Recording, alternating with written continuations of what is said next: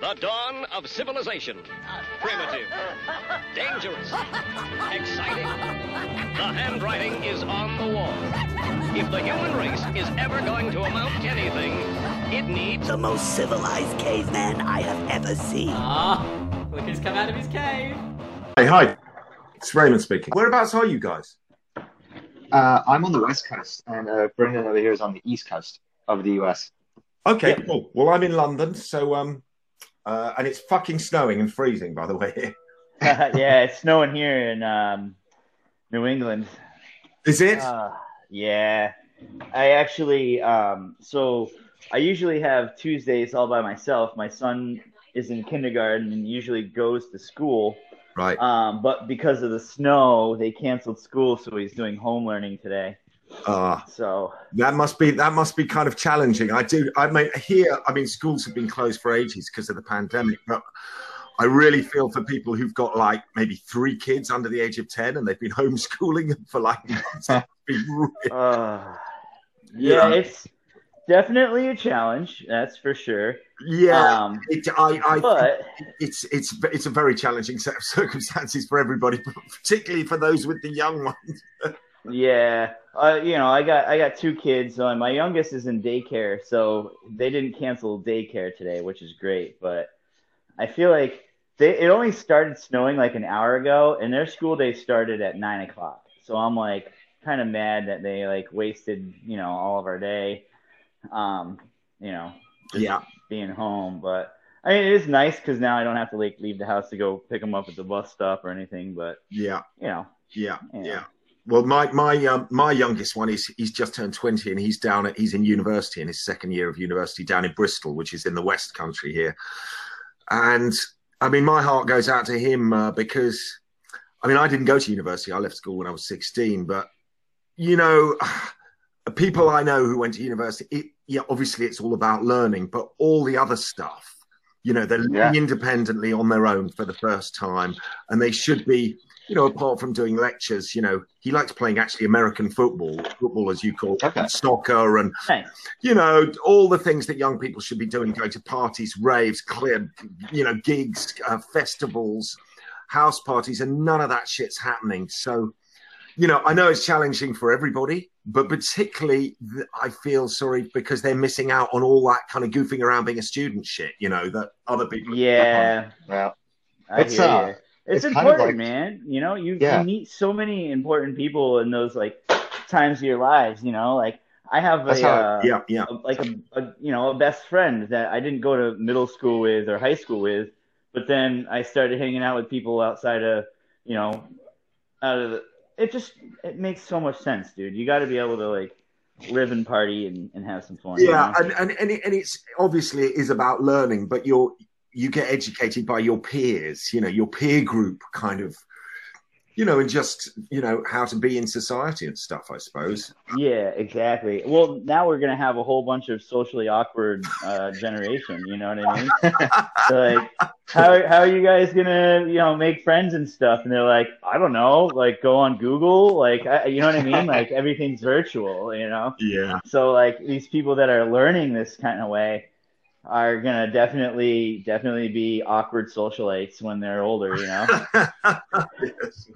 certainly things are certainly things are going to be different how are you guys actually dealing with this generally the whole the last year of sort of pandemic shit So for me, it's been. I- I'm actually going through the green card process. I'm from uh, Australia slash New Zealand. Yeah. And uh, I chose the worst time in history to immigrate um, Yeah. during a global pandemic. Um, so I've just I haven't been able to work since last February, which has been driving me um, somewhat crazy. Yeah. Just being trapped in the house with uh, no work to do. So I've just been keeping busy with the music websites and um, I, I'm just doing an internship type thing, whatever I can to keep myself sane. Because I, I haven't been to work since February last year. Um, but yeah, I mean, that's what it is. Um, Yeah. it- yeah. I've had a similar kind of experience. I was working, I was a chef, and then uh, I got laid off in um, July. And that's actually when I met up with James um, surfing. So I've had all this time on the internet, you know. So I was like, oh, shit, what am I doing, you know? Yeah. And then um, yeah, I basically was, you know, been laid off, just hanging out with the kids, doing the homeschool stuff while they're homeschooling. And then um, I actually just started a job uh, three weeks ago um, as a brewer. So Oh, cool. it's been a lot of fun. Yeah, learning. brewer, uh, do you do you have a do you have a big interest in brewing then? Yeah, so I've been doing it as a hobby for the last eight years, doing home brewing. You know, like Yeah. just making five gallon batches of, of brew. Yeah. And then, um, essentially, you know, it's just I was, you know, been laid off, so I've just been really trying to be picky and choosy about what I do next. And I saw that this person was uh, looking for a brewer at for their brew pub, Mhm. and I was like, all right, well, I mean, I know all the basics. Like, let me uh, figure this out. Like, let's see what's up. And then uh, he interviewed me and ended up hiring me, so it worked out pretty well. That- you you know? know, that sounds like a pretty fucking good result, if you don't mind me saying so. I mean, basically, when your when your hobby becomes your job, I mean, that's like that's like being a musician, man. It doesn't get any better. right, right, exactly. You know, like, well, because there's true passion there. You know, so like, you know, because I'm I'm spending my free time, you know, doing research, making up a recipe, or you know, um, just experimenting with different hops and different grain um, grains. You know, just literally just trying different stuff all the time, and then um, you know, so like I said, I got all the basics down, but you know, I was making five gallon batches, you know, of beer where now I'm making 200 gallon batches of beer, you know. So That's brilliant. I mean, and the way you uh, describe that sounds exactly what it's like when people are writing songs. They're just trying different things with different ingredients.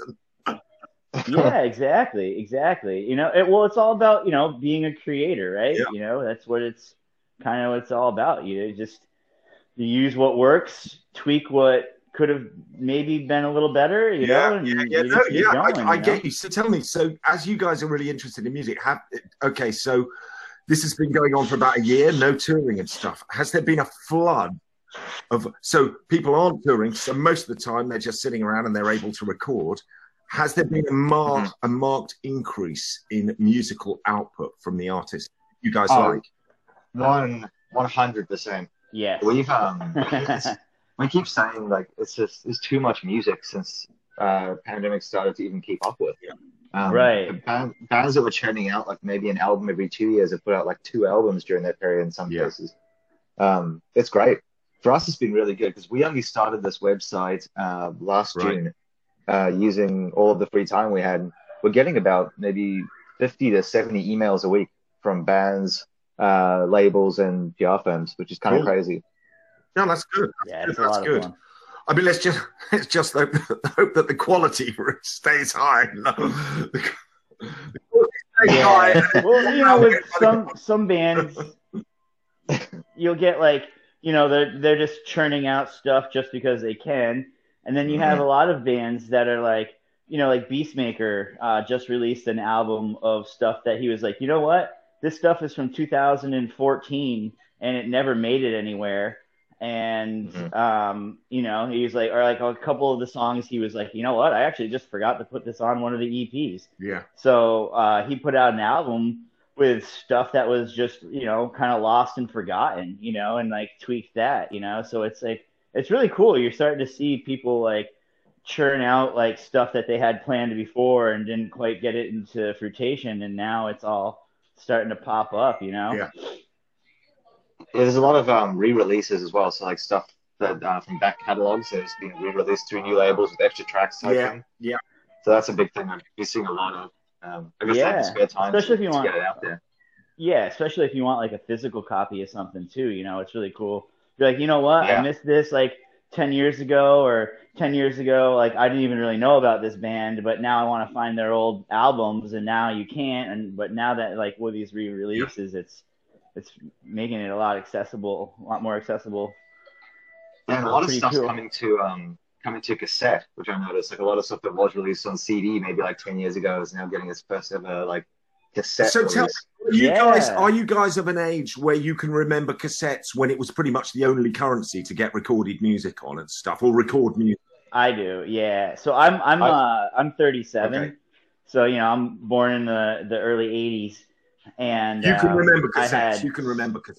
so many cassettes. I remember cassettes. I remember my first car had a CD player and a Oh, that's player. really fancy. And what about you, James? Can you, can you remember them? I'm 29, but see, it was kind of like when I was got into music um, was when cassettes were on the way out completely. So I still had a bunch of cassettes, um, but they were kind of being phased out at that time. Uh, we still had one or two cars, I think, that had cassette players though, um, from my memory. Jesus, man, it all started on cassettes for me. Fucking up. Yeah. Oh, I had so many. Like, I had my dad's like uh tapes. I had like you know my grandma gave me tapes, all that stuff. Like, I actually I was tr- trying to find some old tapes that I had, and apparently I don't have them anymore. Um, but like I used to have all kinds of like you know that classic hip hop stuff, like um just oh, it was ridiculous. I, I had like Kid and Play. I had you know like Fresh Prince of Bel Air and all that stuff. Like or I'm sorry, uh, DJ Jazzy Jeff and the Fresh Oh, Prince. right. You know, um, yeah, that kind of fun, like kind of kid stuff. You know what I mean, in a Yeah. way. And like, um, I had like Old Testament um, tapes and just wild old stuff, dude. That like Mozart and whatnot, just because that's how everybody was listening to Yeah, music. It was yeah. tapes, you know. Absolutely. I mean, I remember some of I never had one. Some of my friends had um, eight track tapes in an eight track tape. They're like giant cassettes. They look a lot I video. My my father used to have one. Yeah. Um, and then uh, my grandmother, uh, when she was around still, she had the uh, old beta player. Oh yeah. So it was like you were to watch a movie on like a huge floppy disk that was like you know two feet wide, you know, and putting it into a, a thing to watch like Winnie the Pooh or something, you know, like it's- Genius. Uh, so talking of actual physical releases and stuff, have you guys seen or have you got the recent Pig CD or any of the old Pig CDs, or has you just heard it like via streaming? Only via streaming, Right. unfortunately.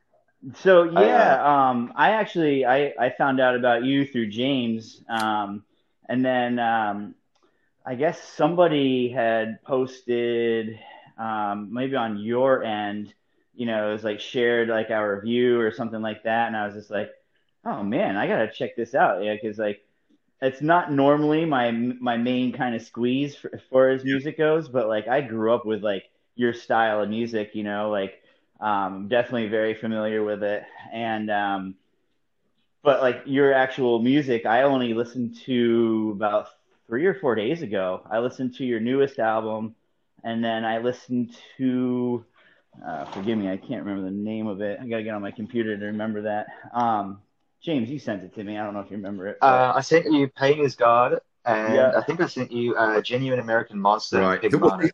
yeah, that was the one from, um, 2005.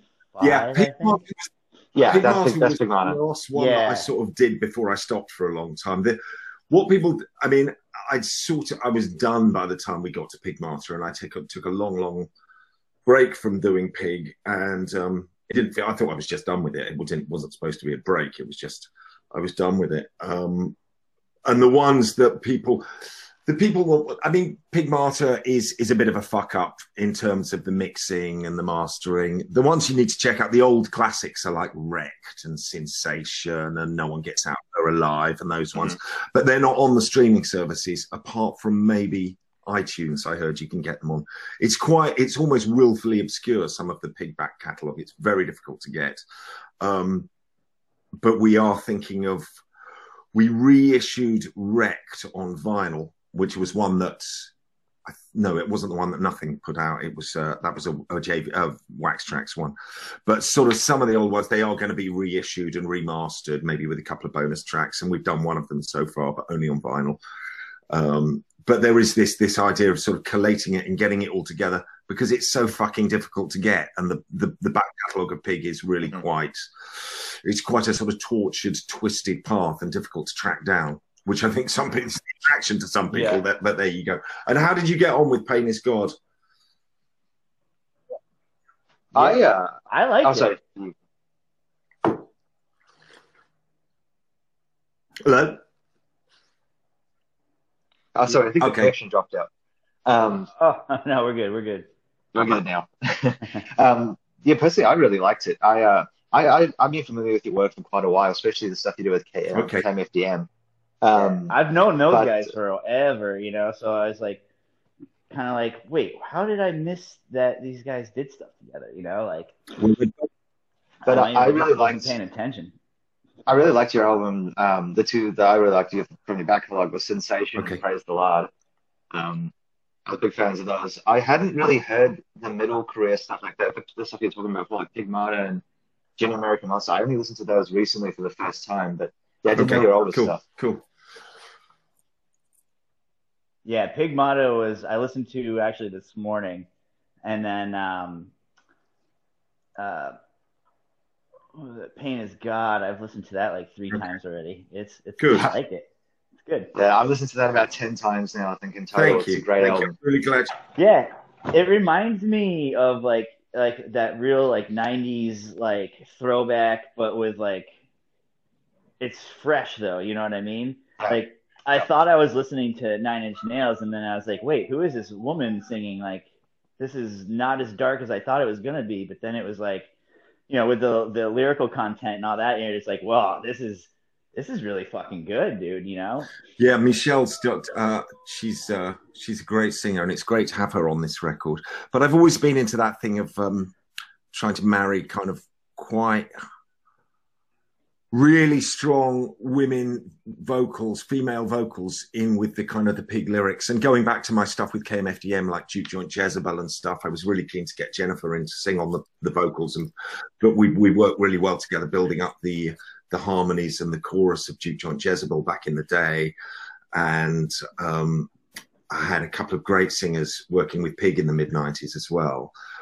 Really, really like fantastic women vocalists who had Carol Ann Reynolds was one. Um, and just, it just brings an extra texture and, and, a, and just Well, it's like it's it's it's nice, you know. It's refreshing, but it's also like it's Yeah. powerful super too. powerful, super super powerful. And Michelle, the girl who's been singing all over um, "Pain Is God," um, has she's just got like this fantastic texture. She can give it like both barrels, but she's also got a kind of a slightly more rest- held back texture as well. And so it's it's not all about kind of both barrels blazing. Um, and it, and it just rich, it kind of enriches the, the tone and the, the sound of the whole thing. I really like it. Yeah, it, it came together out right, or was put together really well. It came Cool. out really well, you know. Um, at least from my perspective, and like I said, I don't normally like. I love that kind of music, but I just don't normally listen to it all the time. So when I heard it, I was just like, "Oh, this is a treat," you know. This isn't like some generic kind of industrial music. Like this is like this has got its own kind of um, like uniqueness. Yeah, it doesn't know? really fit into. I kind of just consider it like like electronic rock music. Uh, it's I don't know what this industrial tag is Yeah. anymore, and I don't know. There's some uh, real good some some real good guitar solos in there too. You know, like Yeah, well, I was lucky. I was like, whoa, where's this coming from? This is awesome. you I know? was like um, En Esch, who's one of the also one of the founder members of KMFDM with me and Sascha Konietzko. En Esch is is part of Pig, and he played a lot of the guitar solos. But Steve White did the majority of the guitar work, and Steve was with Pig in the nineties when I was very very busy with with Pig, but also some of my Japanese projects as well. He worked on with me, um, Shaft and Shrine, which were Japanese projects I did over there in Tokyo, and uh, Steve then spent the last the next 15 years with KMFDM and now he's back in the trenches doing doing the the pig stuff. And it's great to be working with him again. So yeah it's a sort of a kind of full circle thing working with En Esch again and working with Steve again it's um it's like the train is on the rails I was actually going to ask you about that Schwein project. Um, just one and one remix album that's what I thought. I could only find it was called like Schweinstein, yeah the album was called something like that, right? Schweinstein and the remix album was called Son of Schweinstein Okay. yeah, I've only heard about two or three tracks from that project. but It was really cool stuff. I had like um from what I remember, it had, was it part of it was in Japanese or had like a Japanese Yeah, feel was- to it? yeah, Um, it was done with. Uh, or- or so I- basically, I, I did. I had a, I had a, a, a really strong relationship with Naino, our guy in, in Japan in the early '90s, and he took me. I, I was with his label Alpha, and then JVC Victor, and then I think that was BMG, the Shrine one. I can't remember, but um, I did a, a a a project with a couple of Japanese guys called Shaft, and then after that, I did Shrine. Two Japanese guys, Imai Hisashi and Atsushi Sakurai, and Sascha Konietzko he was involved in it as well in the recording of it. Uh, so it, the idea was that we'd have like 10 tracks or whatever, and there would be Japanese versions for Japanese market. And then we would, I would sing them, as, do versions in English for the US market. And time ran out. I mean, I must say there was a lot of farting around in the studio going on, which kind of I found a bit frustrating and it ate up all the time. So we didn't really have time to really give birth to the project the way it was intended. The way I conceived it was like fine, there'd be Japanese version and, a, and an English version. And time ran away from us, and then I had to go back to the States to do shit with KMFDM or pig stuff, I can't remember. And so really we only gave birth to the, the Japanese version, but there are some English vocals on there as well. Yeah. Okay. Is that one of those ones that's also kind of hard to find, or is that something that people I- can like, you know, I don't pick up somewhere? stream that. I, am really not too sure. Um, so I can't answer. Actually, I've never looked. I don't really stream. Oh, no, no worries. I know KMFDM have pretty much everything they've ever put out on um, streaming services. Like I looked, at, I just had a look this morning, and pretty much their entire catalog is on Right. uh, Spotify. Yeah, I, I, I wouldn't know. Maybe, probably. But I'll trust you. Yeah, I mean, for Brendan and I, we mostly use Bandcamp um, because it's a good way to actually like purchase the Yeah. albums and, and that sort of thing. But I mean, you can't really run a music site without having Spotify. a lot of bands don't go on um, Bandcamp, unfortunately, which I think is a massive loss on their part. Well, that's everyone I- makes their own sort of music am I right? with how they distribute. you can listen to the stuff to your heart's content, but you can also buy it there and then if you want and download it or get the CD delivered or the vinyl delivered to your house, right? Yeah. Uh, sort of. There is a limit to how many times you can listen to it on some bands, because so they can place a limit um, that you can have to buy it Okay. once you've heard it a certain number of times. Um, some people don't put that on, but yeah, you can purchase it at any time digitally, and then they also sell like um, physical copies on there plus merchandise. So it's it's a much yeah. more artist friendly uh, Yeah. site, I guess. I think I got probably three on my third play of um, Pain is God. I think it asked me to. Uh, Oh, okay. Oh, I didn't know it did. Oh, okay. I thought you'd be able to just listen to it endlessly. I should have asked them if that. You can. Uh, so what it does is like Bandcamp does this thing where it says like, um, it is time to open your wallet, and then um, it's you can do a, an email link, and it is like send me an email link, or it says no thanks.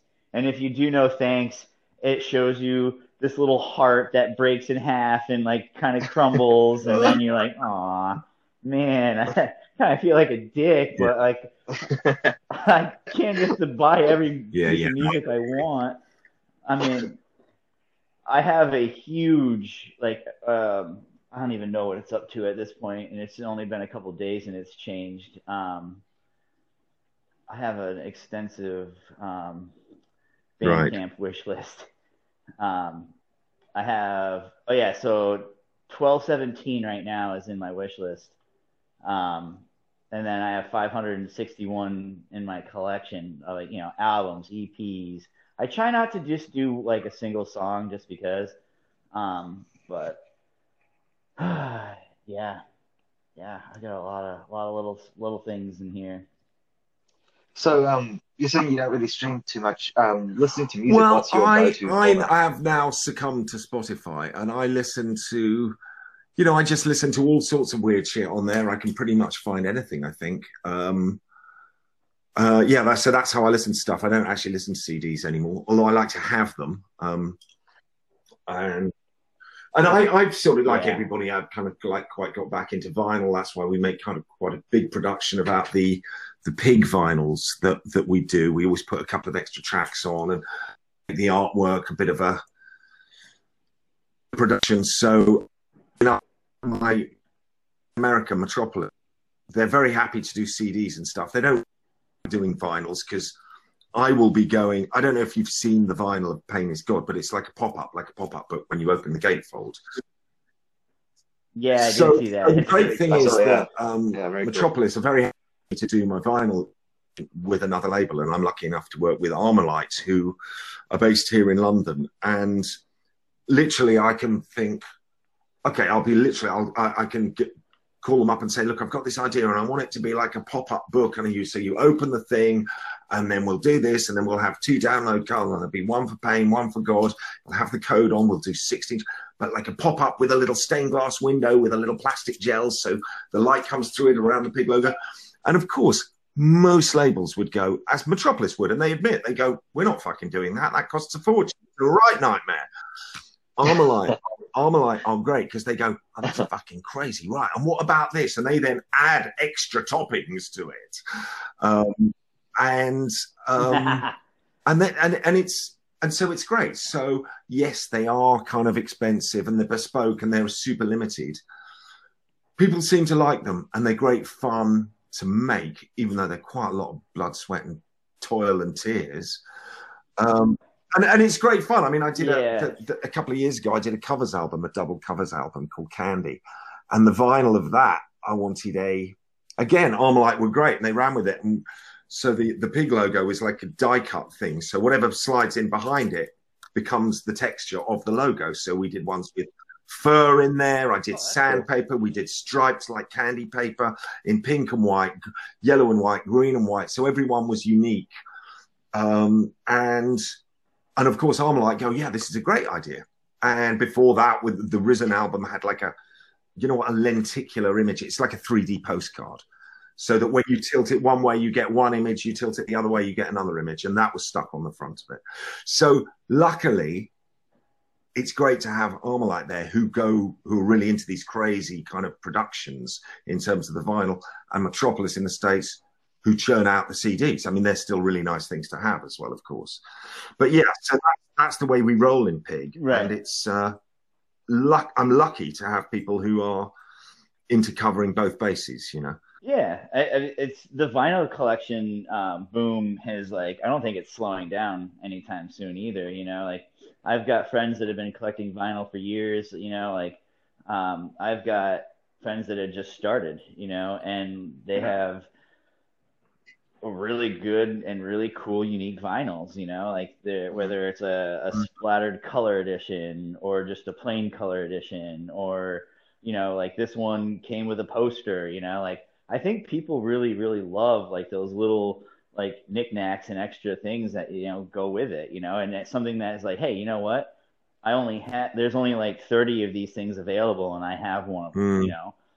So it, it's it's real cool to see, like you know, because like people, um, you know, like I like to hold and physically see it and look at it, especially while I'm listening, you know, to something like back in the day when I was doing way more CDs um, or even when I had a vinyl player, um, you know, I was like just sitting down with the copy of it, reading through the uh, lyrics if they were there, you know, reading through all the honorable mentions. Well, yeah, it makes it more of a in kind of an general, and then- all-enveloping experience, doesn't it? If you can listen to the shit and actually hold something in your hands that has been conceived by the um, by the the people who made it, the artist, it, it it creates more of a direct connection. I think. Oh, Yeah. absolutely, absolutely. Espe- I I think it's like, Especially, oh, sorry. Uh, go, go ahead. Sorry.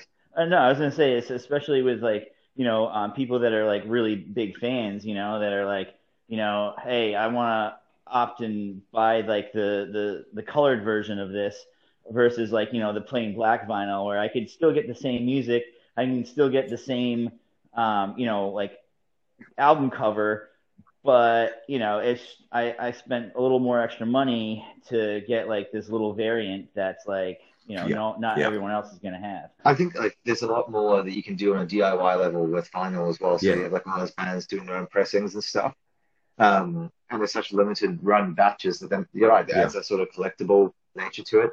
Um, we, we had a guest on a little while ago, um, a guy called Jim from Australia who runs his own label. And him and his uh, bandmate who run it actually have a screen printing background. So Great. they actually by hand make all of their vinyls.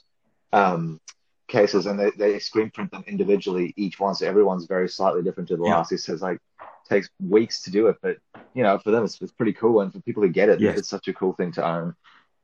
Yeah, they physically made it. It wasn't like a big distribution center or a big, you know, like, yeah, it definitely makes it, um, you know, it makes it personable too, you know, like, Yeah. like, dude, like these guys, these artists, like, put their, you know, hard work into making the music and then they probably sweat onto my cover of this album, you know, like, it's, it's cool. Or like, you know what, the glue is starting to come off. Maybe I'll help fix it, you know, like, anything like that. Yeah. It's really cool, man. It's really cool to see. I saw um, Bandcamp is now doing a vinyl pressing service that they started this year as well. I hadn't So, noticed uh, that. I, I gotta check that out. They only just apparently they started it last year with a really limited batch of artists that they hand selected to try it. Um, Okay. and now it's becoming sort of really available. So you pay like a service fee. Yeah, I um, want to can say. Sleep or High on Fire did it because I honestly, now that you say that, I saw they're like, hey, the Bandcamp version of this album is out, you know, um, and I was Yeah, I think that's what it is. whoa, that's kinda cool. you know, yeah. I I want to say it was High on Fire. I don't know, it could have been Sleep. I just know they did a think that- repress of like Holy Mountain or something like that. I think that's going to help a lot of smaller artists sort of get to the service of having a press because I think a lot of people I've spoken to, like, I don't even know where to go to get that process started. I was going to ask what your latest album, um, I was talking about Pain is God, it, it's really different, completely sort of musical direction from everything else you've done um, with Pig. What made you sort of change styles that much uh, with the new release? Well, what inspired the sound That's interesting that you think it's completely different. Um, Not completely, sorry, I should put it phrase it, not completely different. It's just, uh, well, I mean, since energy okay, so I, so the last thing I did before I stopped was this sort of much more rock album called Pigmata, and then I stopped for like over ten years, and then the first one I did when I came back. I mean, I did a couple of things, little sort of EPs with various bands. I did one called Long in the Tooth with a band called Primitive Race, and which is an EP, and a thing with Marc Heal from Cubanate. Um, but the first Pig album back was called The Gospel, and I co-wrote that a lot of it with Z. Marr from Combichrist and Mark Gemini Gemini Thwaite, who's been in millions of bands. So he's, he's quite well known for being Peter Murphy's guitarist, um, as well as lots of other things. Uh, that was a bit more songy, and then Risen was more collaborative as well. This is a little bit more self-penned. Pain has got a little. There are a couple of co-writes on there. There's one on Fire. Uh, there's, I think there's three co-writes. I'm, I'm not too sure. It's probably more self-penned, so it, to some people it might sound a little bit more like not unadulterated pig, but more like the raw essence of pig, which is a little bit eclectic. There's a slight. I mean, I like to use orchestral sounds and a little bit of Latin, maybe a, t- you know, but I still like hell for leather crunching guitars as well. But um, so in, in, in, that is if if there was one overreaching sort of thing I could say, so it, it, it basically it's a little bit more me at the controls. I think is the only way I put it. Does that make sense? All right. Okay. Um, whereas the the albums Yeah, back in the nineties were very much me at the controls. I mean, there were there were there was like a, a co-write here and there, but it was pretty much all me, myself, and I stuck in a studio for months and months and months with huge piles of drugs, getting really, really into a sort of like, you know, just me digging, digging deeper into myself with a kind of unrelenting fervor, to, fer, sort of fervor to see see where it would go. Whereas now I, instead of looking down now, I sort of started looking in a bit more, but still with a really strong and shakable faith into myself. Instead of just going down, I was looking more in, if that makes any sense. And without too kind of fucking arty about it, but without Yeah. Or analytical about it. It's just been there is a it's still pig, but there's always a slight, you know, you know, a stri- slight shift in the compass of where the ship's going to head. Do you know what I mean? Uh, but I'm really, I am really the thing Right. that's changed is Yes. I it was very much me, myself, and I. And then I'd have Steve there, who was great in the trenches back in the 90s at adding amazing textures with his guitar. But it was still not really collaborative. This has become much more collaborative now. So I'm not such a control freak as I used to be. Um, so when I worked with Steve, I was like, no, play that note, play that note, pinch that harmonic, no, tight, play that chord tight. So I was, I was quite sort of manic in my like, eh, you know, everything was extremely neurotically hands on. Now I will send things to send tracks to En Esch in Berlin or whoever, Steve in Seattle or whoever's working, and I kind of just wait to see what they come back with. Um, and I'm not nearly so controlling, and therefore you get a slightly different flavor and it's much more fun for everybody as well. So I'm not leaning over their shoulders going, no, no, do it like this. Do it like this, do it like that. Yeah. Well, I mean, as like a, you know, you're a solo artist mainly, right? So you do want to have all that control over what Yeah. you're, you Yeah. what you want, you know, like, um, but I definitely think too that like, you know, when you have people that you're working with, they're like, wait a minute, man, like I'm, I'm here to help, you know, that's like this. It's, I'm sure it was a nice relief to be like, you know, your buddy Steve to be like, listen, listen, I, uh, you just sent me this. We're gonna make it happen. It's gonna be great. And you Yeah, know, I mean, as far as I could hear, it came out great. it is. It's always the same, but it's always slightly different. And I still want Pig to contain all the charms of being in a sealed container with a rabbit-suited pit bull, you know, um, so that you you kind of go, oh my god, yeah, it might look nice, but this there's this inside it, you know. Um, uh, but yeah, no, I mean the, Yeah. the the main thing is I really, and also with the visual stuff with Pig, I'm really lucky to work with people who I can just literally bat a few ideas around. I say, well, I'm thinking of this and da da da, like Gabrielle, who does loads of my videos, and she works with me, and I'll just kind of go, well, I was thinking this, and she'd go, oh no, but oh, what about this? And I go, oh, that sounds great, and she's off and running with it. There's a lot more collaboration now, which is. It's also a bit of a relief. So I'm not so neurotic, and I can be quite surprised by what people come up with as well, and just go, "Oh wow, yeah, you've taken this, but you've taken it further." That's the great thing about collaboration is that you end up with things that are yeah. where the the whole is greater than the sum of the parts, not just me seeing the bo- the boundaries of it mm-hmm. and making up everything is filled up to the fence. Now, like you open the gate and then hopefully it goes a little bit further. Do you know what I mean?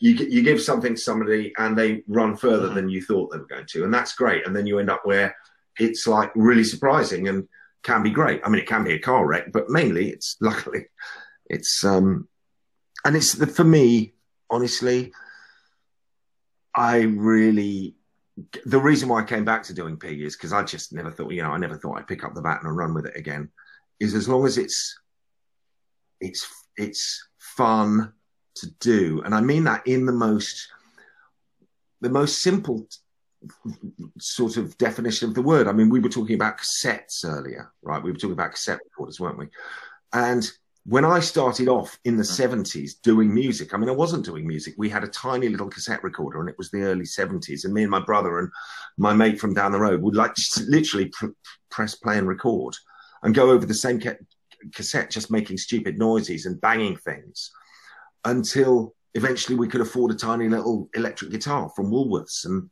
then we, you know, we're still banging things. And then the kid down the road, actually, his dad bought him a little drum kit. And it was playing around. You were literally mucking about, like when when you're a kid and you've got a canvas or a, a piece of paper and some watercolors, and you just you play around with it, and then it starts turning into something. And I think one of the reasons why I stopped doing pig also was because it be- became a chore and it wasn't fun and I wasn't playing around with sounds. I was going, what the fuck am I going to do? What's the next album going to be? What am I going to write about? Oh, fuck, I better take a shitload of more drugs to see how lower I can go and see if I can find something revolting in myself to, to, to write about how how shitty society is or whatever. And, and I think the idea of returning to kind of literally playing about with chords, sounds, notes, and ideas is where it's at for me. Do you know what I mean? That's where the creative thing comes from. And the spark can start from me and a guitar or a keyboard or some you know, an idea that comes from watching the cheesiest TV commercial or the shopping channel or something like that. I don't know where it comes from, but it just sort of arrives from somewhere. And as long as that's happening, I'm happy to run with it.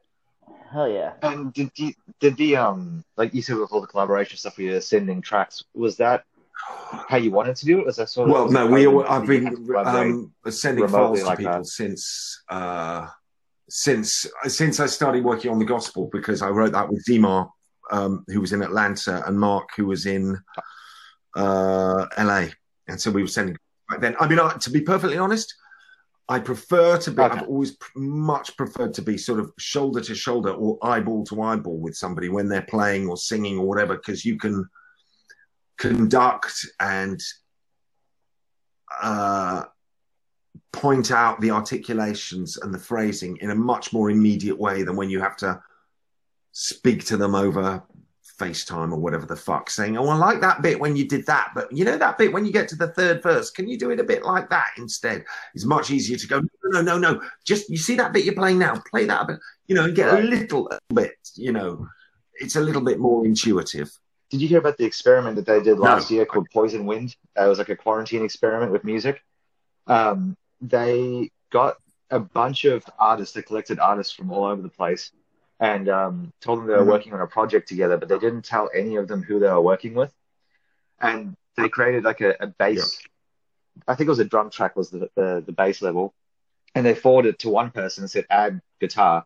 And forwarded it to another person and said add vocals. Forwarded another person said add whatever you want to add and they, they did that with like all these songs and eventually it created a whole album but until it was actually completed right. another single artist knew who they were uh, collaborating with the whole time um, and they made a, a whole album uh, that way with like i think it was like 10 or 11 tracks and it turned Oh, out cool. really cool but like every song is a, a, different genre pretty much um, it's all like it's all metal and stuff but uh, various subgenres but yeah i thought it was a really Yeah. cool album it's, a, it's Yeah, an interesting yeah, experiment to see what you You know, that sounds like a good thing, good thing to try out. But it's great. It's interesting to hear that actually, you say the end result was was listenable and, and enjoyable and, and interesting. I really liked it. I thought it was a, a solid album. I mean, if I hadn't been told what they were doing with, with all the collaboration stuff and I just Yeah. listened to it, I Yeah. thought this is pretty. Yeah. This is a pretty solid album on its own, uh, just on its merits.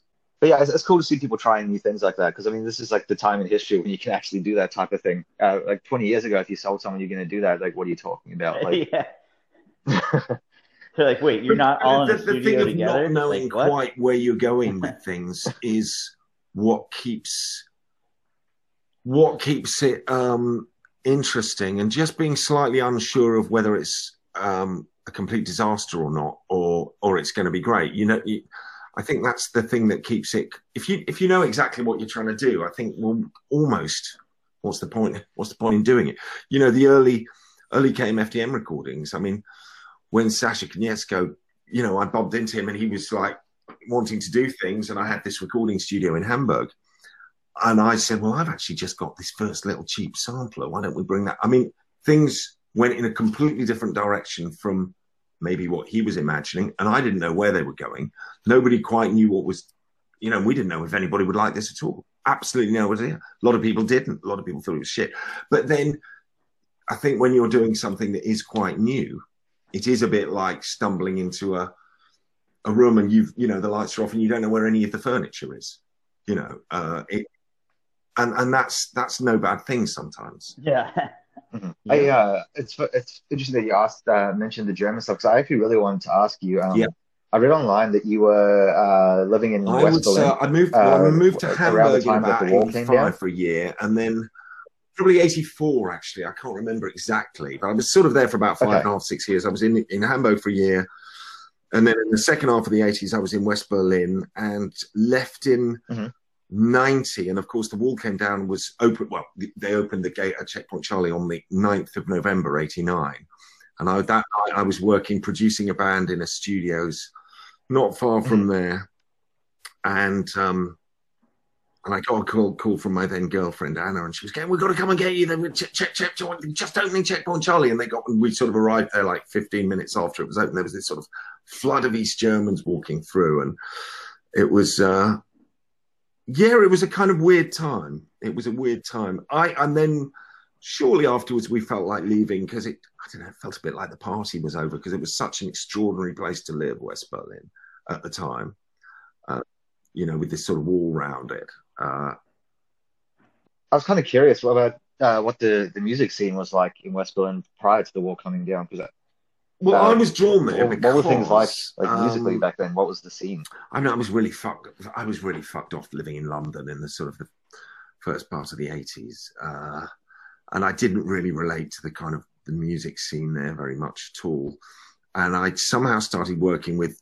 I joined a band called Abwärts, which was a sort of what's what was called a Neue Deutsche Welle band, which was in, they called it German New Wave, and we did some fun things. We made some cool recordings. Uh, we went on a, a joint tour with Johnny Thunders, which was fun, and um, and then I started working with a band called Einstürzende Neubauten as their sound person. But prior to that, I'd been working in the studio with one of the members of that band called um, FM Einheit Mufti, and we did we were cutting tape loops and fucking around doing experimental shit with MS20s, which were really nice synths that you could buy at the time, and bashing bits of metal and stuff. And that drew me to West Berlin, where there were some great bands like Sprung aus den Wolken, who I worked with, and a band called Matador, which was um, Gudrun Gut and Beate Bartel and Manon's band. They were they were a really cool, exciting band. Um, and there was, you know, there were there were some interesting people on the scene. There was the Crime and the City Solution. Um, Nick Cave was there, of course. Various people. You'd sort of see. It, there was a sort of. It was a very small scene, Oh, um, but everybody knew everybody, and it was all based Uh-huh. around sort of two or three bars. And Blixa was the barman at a bar called the Risiko we used to go to. Blixa was the singer in that band I used to know about. And it was a very village-like scene. Um, we would, you know, there were a few bars that people hung out in, Mhm. and when I say hung out, they were like they weren't like bars nowadays. They were like they were just like people's front rooms with a back room with a few fucked up sofas, and people would stay there all night getting fucked up, go to another bar. And it was a, but it was a very, a very creative scene in the studio. There was a lot of cross, sort of cross pollination of bands, people working with one band and another band. I mean, I had a, I had a project which was basically me and John Caffery, who was a friend of mine and a producer, and we had this stupid kind of it wasn't a dance project it was just us fucking about in the studio called two cuts it was a little bit house musicy but it wasn't anything like house music it wasn't dance music you know and then we were in the studio and and I just called up Blixa I said Blixa we're doing this ridiculous record get your ass down here and sing it and he came down and improvised and sang some stupid lyric about hating this kind of music and we churned out a few records like that so it was quite spontaneous like I suppose music scenes are anywhere. But because it was quite small, it was quite small. There was um, it was very easy to kind of cross pollinate. I don't know if that describes it, but it was, it was, yeah, it was an interesting time. awesome. Very cool. I, I was- yeah, as soon as I read that, I knew I had to ask you that. I was very curious about it. Um, and the other thing I want to ask you about, um, I, I saw you told, uh, I think you headlined for Nine Inch Nails, right? Um, on the tour. That, that's how you got Oh yeah, your, he um, um, he- I, I opened up for to band. I think in '94 when they toured um around the UK, and I think we did a few dates in Europe with them. And yeah, it was it was a it was a fun time because they had, they were really firing on all four in those days. I mean, fucking hell, that was a shit hot band he had then. With uh, you know Chris Vrenna on drums and all that lot, and Robin on guitar, and yeah, that was they were that was a fun time. And then yeah, he shoved out the next record. That's awesome. So how did you um how did you come to be like on the I've got this vague recollection that Pig did a gig at the music and asked you to come on, Underworld, and I think it was the night before. It was a year or so before, as far as I remember, or maybe two years before. I can't remember. And I think Nails were. I may, I may have this complete. Nails were opening for Guns N' Roses at Wembley Stadium, and we were playing in a. And I, I knew his manager, or the or who worked Okay. with John Malm, their manager at the time, and they were staying with her in her flat in Camden and we were playing at the Underworld, and I think he came up and saw Pig, as far as I remember, because I think someone said there's a guy outside from called so and so, don't know who wants to come in. I mean, I may have this wrong, but I seem to remember he said, you know, um, I think he said, I think we were just about to play or just finished playing. He said, "Can he come in or something?" And I think I said no or something. I don't know, but I, I, I think that's maybe how how it started. I may be wrong, but I think that's how it started. You, probably get asked this one all the time in interviews, but I am curious. Um, I mean, obviously, your music's kind of inspired a lot of later industrial acts in some ways. But um, when you were for sort of first starting out with Pig and all your your main stuff, what was Well, the main I inspiration for your music as far as other music remember went um, in the early days? I remember listening to Foetus in the early 80s, and I thought that I was a little bit.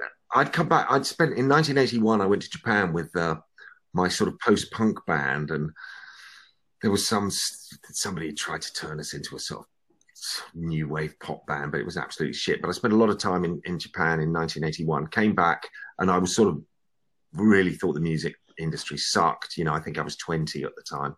I just picked 19 I think I was 19 when I was there. We spent like five months in Japan and it was great. I remember I was impressed by Kraftwerk when they came in. I think they were on their radioactivity tour and they came in Tokyo then, and that was great. But after that, I was really, I was sort of done with this idea of trying to make pop music. Um, I was really inspired by Jim Thirlwell, and I just thought he was. I love the way he um, shamelessly, uh, you know, referenced, you know, sort of sixties and that sort of idea of of Lalo Schifrin and Bernard Herrmann and those kind of 60s sort of themes that were, you know, TV theme tunes that were going around at the moment at that time that he referenced. And, but also his lyrics were really, was, his tongue was firmly in his cheek as well. And, and he used, there was a collision of genres there. And I found that was a really inspiring thing. And I think, you know, in the same way that he, not you know shamelessly referenced or ripped off or whatever you know i've i've i definitely took um took a feather out of that um that quiver. And i and then luckily some years later i was lucky enough to bump into him in new york with neubauten and i played in his band and we he had an instrumental project called steroid maximus that i co-wrote some stuff for and was lucky enough to play in his live band i think in 88 or 89 which had the guys from swans in it and and stuff. But that that I think he sort of kick-started my interest big- in doing big music Swans. again, and then of course, um, there was a lot of interesting stuff around then at the time. But I'm just, you know, referencing him because he's he's a really, you know, he's a bit of a one-off, a creative one-off. I mean, I haven't spoken, I haven't been in touch with him for fucking 25 years, but I still remember it made a big, big impact on me back then. Um, Brendan always has a couple of questions that he likes to ask. Um, they're kind of Brendan's fun ones, but uh, I'll let him quickly ask those. Um, Brendan, you, you still there? I haven't heard you in a little. Yeah, no, I'm here. I've been just Cool. listening. Um, no, so everybody has like kind of you know bands that um, you know musicians, I should say. You know, they're like, you know what, I want to open for you know like this this band, and I think that we'd be like it would be like the the best thing ever. You know, like like if you could open for any band uh, like Alive or Jesus. Dead. Um, God, I've Um, never thought about that. who Well, the last band I opened for was, was actually Killing Joke. Oh, no, we did Three Teeth as well. Killing Joke were great because uh, they're just like such lovely guys and there's no fucking problems. They just go play as long as you want, do whatever you want. It's all fine. Whereas, whereas I think there were a few strictures when you opened for Nails, as far as I remember. It's like you can't do this, you can't do that. But who would I like to play with? Uh, play uh, open for? I've got no fucking idea. Actually, I've never thought about it. Uh, probably the um, I don't know, London Philharmonic Orchestra before they play at the Proms in London. That's the best I can do. Right on, right on. And then uh what is like a band or like an artist that, you know, like your your guilty pleasure, you know, Oh. like something that you'd like Oh you say your your buddy shows up at the house and no, no, like, no, no, no. Oh, no, no, shit, no, you- you slap- turn it you off. turn it I- off I because you don't quite a get caught few, to actually. it. Um, I mean, I love the Carpenters, um, and and more recent pop music. I mean, I will listen to. Do you know someone called Sia? I've heard some of her stuff which I really like. Um, you know, um, Yeah. recently I've been listening to Jimmy Smith, that famous Hammond B3 player. Um, all sorts. I mean, oh God, do you know? Um, do you know a sort of heavy acid rock band called Mountain from the late '60s from the West Coast? Fuck me, man, they were fucking awesome, like proper acid rock, heavy shit. Um, but uh, in the the more unusual ones would be, yeah, like, yeah, just sort of Sia, I suppose. She's got a great song called, is it called Chandelier that I really like. You know? Oh, is she?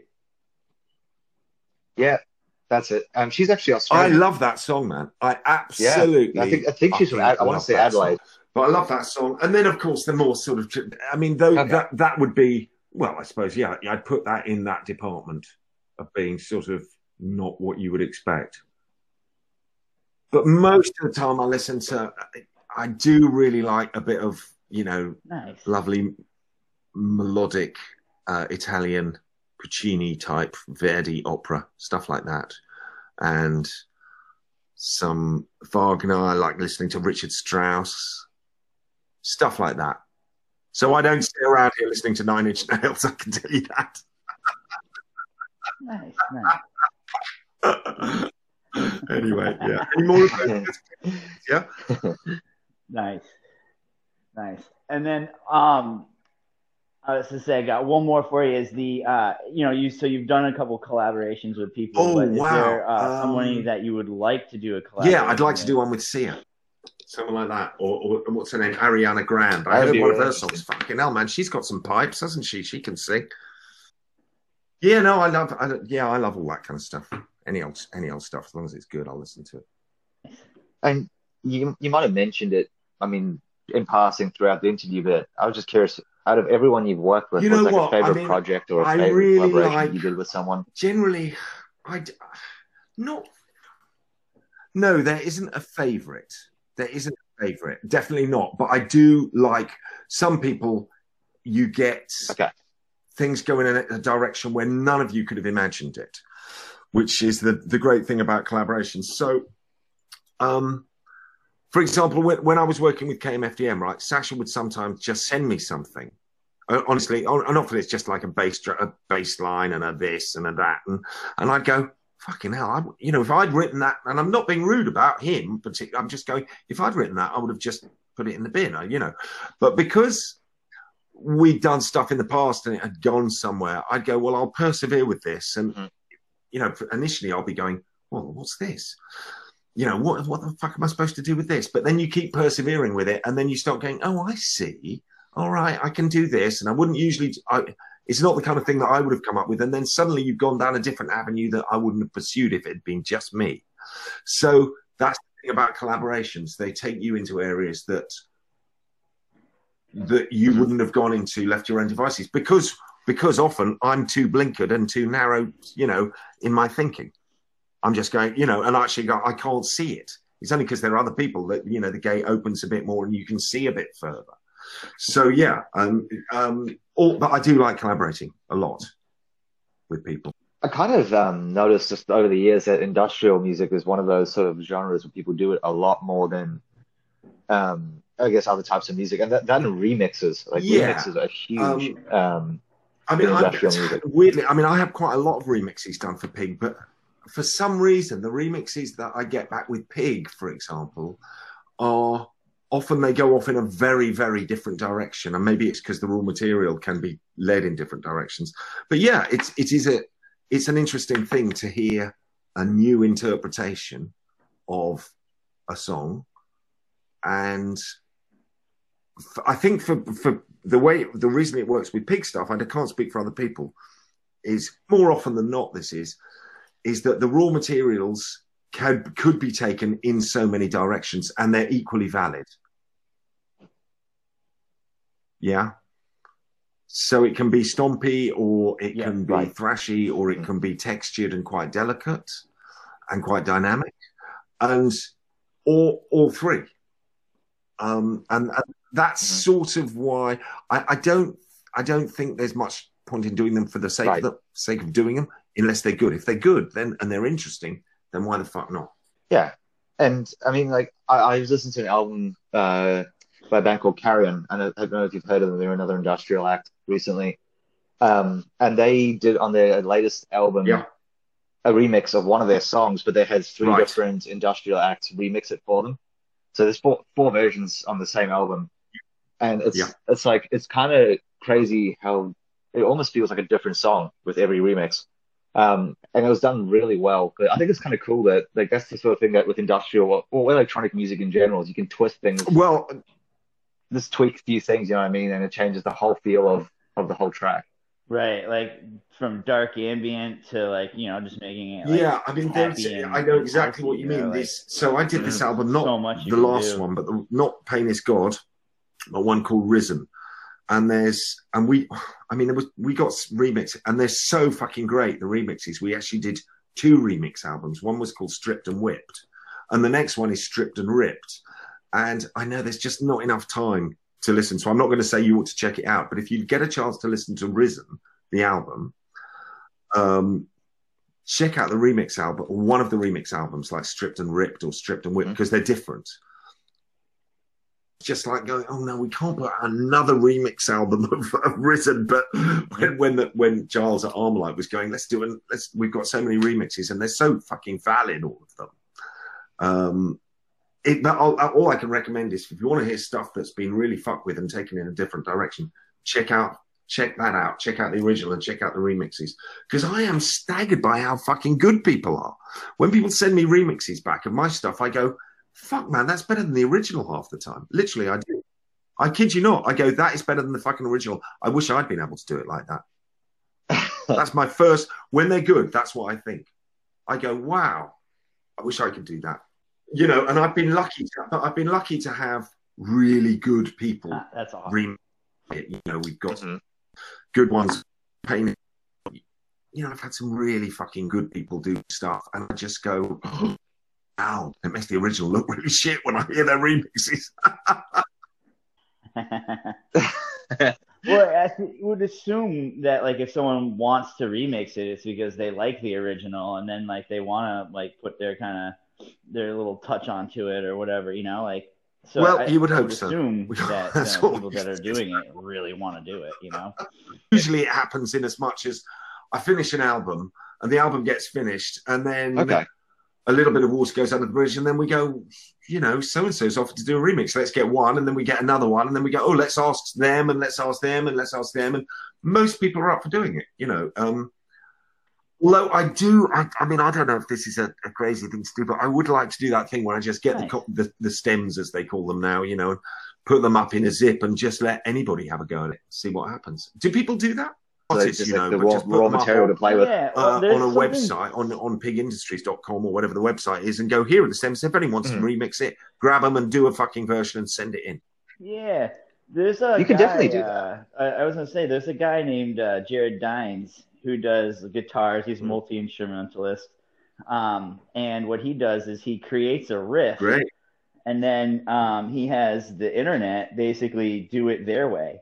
Um, and he had someone come in and they like it just so many different artists and guitarists and um, whatever. Someone actually came back. I feel like they did it with like a uh, cool yeah like an electric violin and stuff like that. You know, like some really neat stuff. Like all all the different styles. And then uh, what he does is you know he has people kind of vote on which one was their their favorite version of that riff. You know, but like the that's same great riff yeah, is being great. played That's by great. twelve yeah. different people, and well I think we're going you to know have to do something twelve like different sounds, it's that it's all the we same stuck riff. some wings on the pig and flew it out into the general you know, on the stems and just flew them out and just chopped them willy-nilly and see what people did with them That could be uh, quite a cool project. I mean, if you just put something out on social media and all your platforms, be like, I've just Yeah, yeah, uploaded yeah. these files to my website. it. Have that and Um, hey, listen, guys, I'm going to have to uh, scoot. Is there anything back. else that were any other Oh, yeah. questions in the? Sorry, to I don't want to sort of cut you off and cut you short, but are there? Any, no, no, that's it. The, um, the only well, thing I was going to ask, I always ask at the end is, um, do you have a anything up and coming for, um, that you want people who's the listening to know noise about? unit guys, you know, Rhys and Bill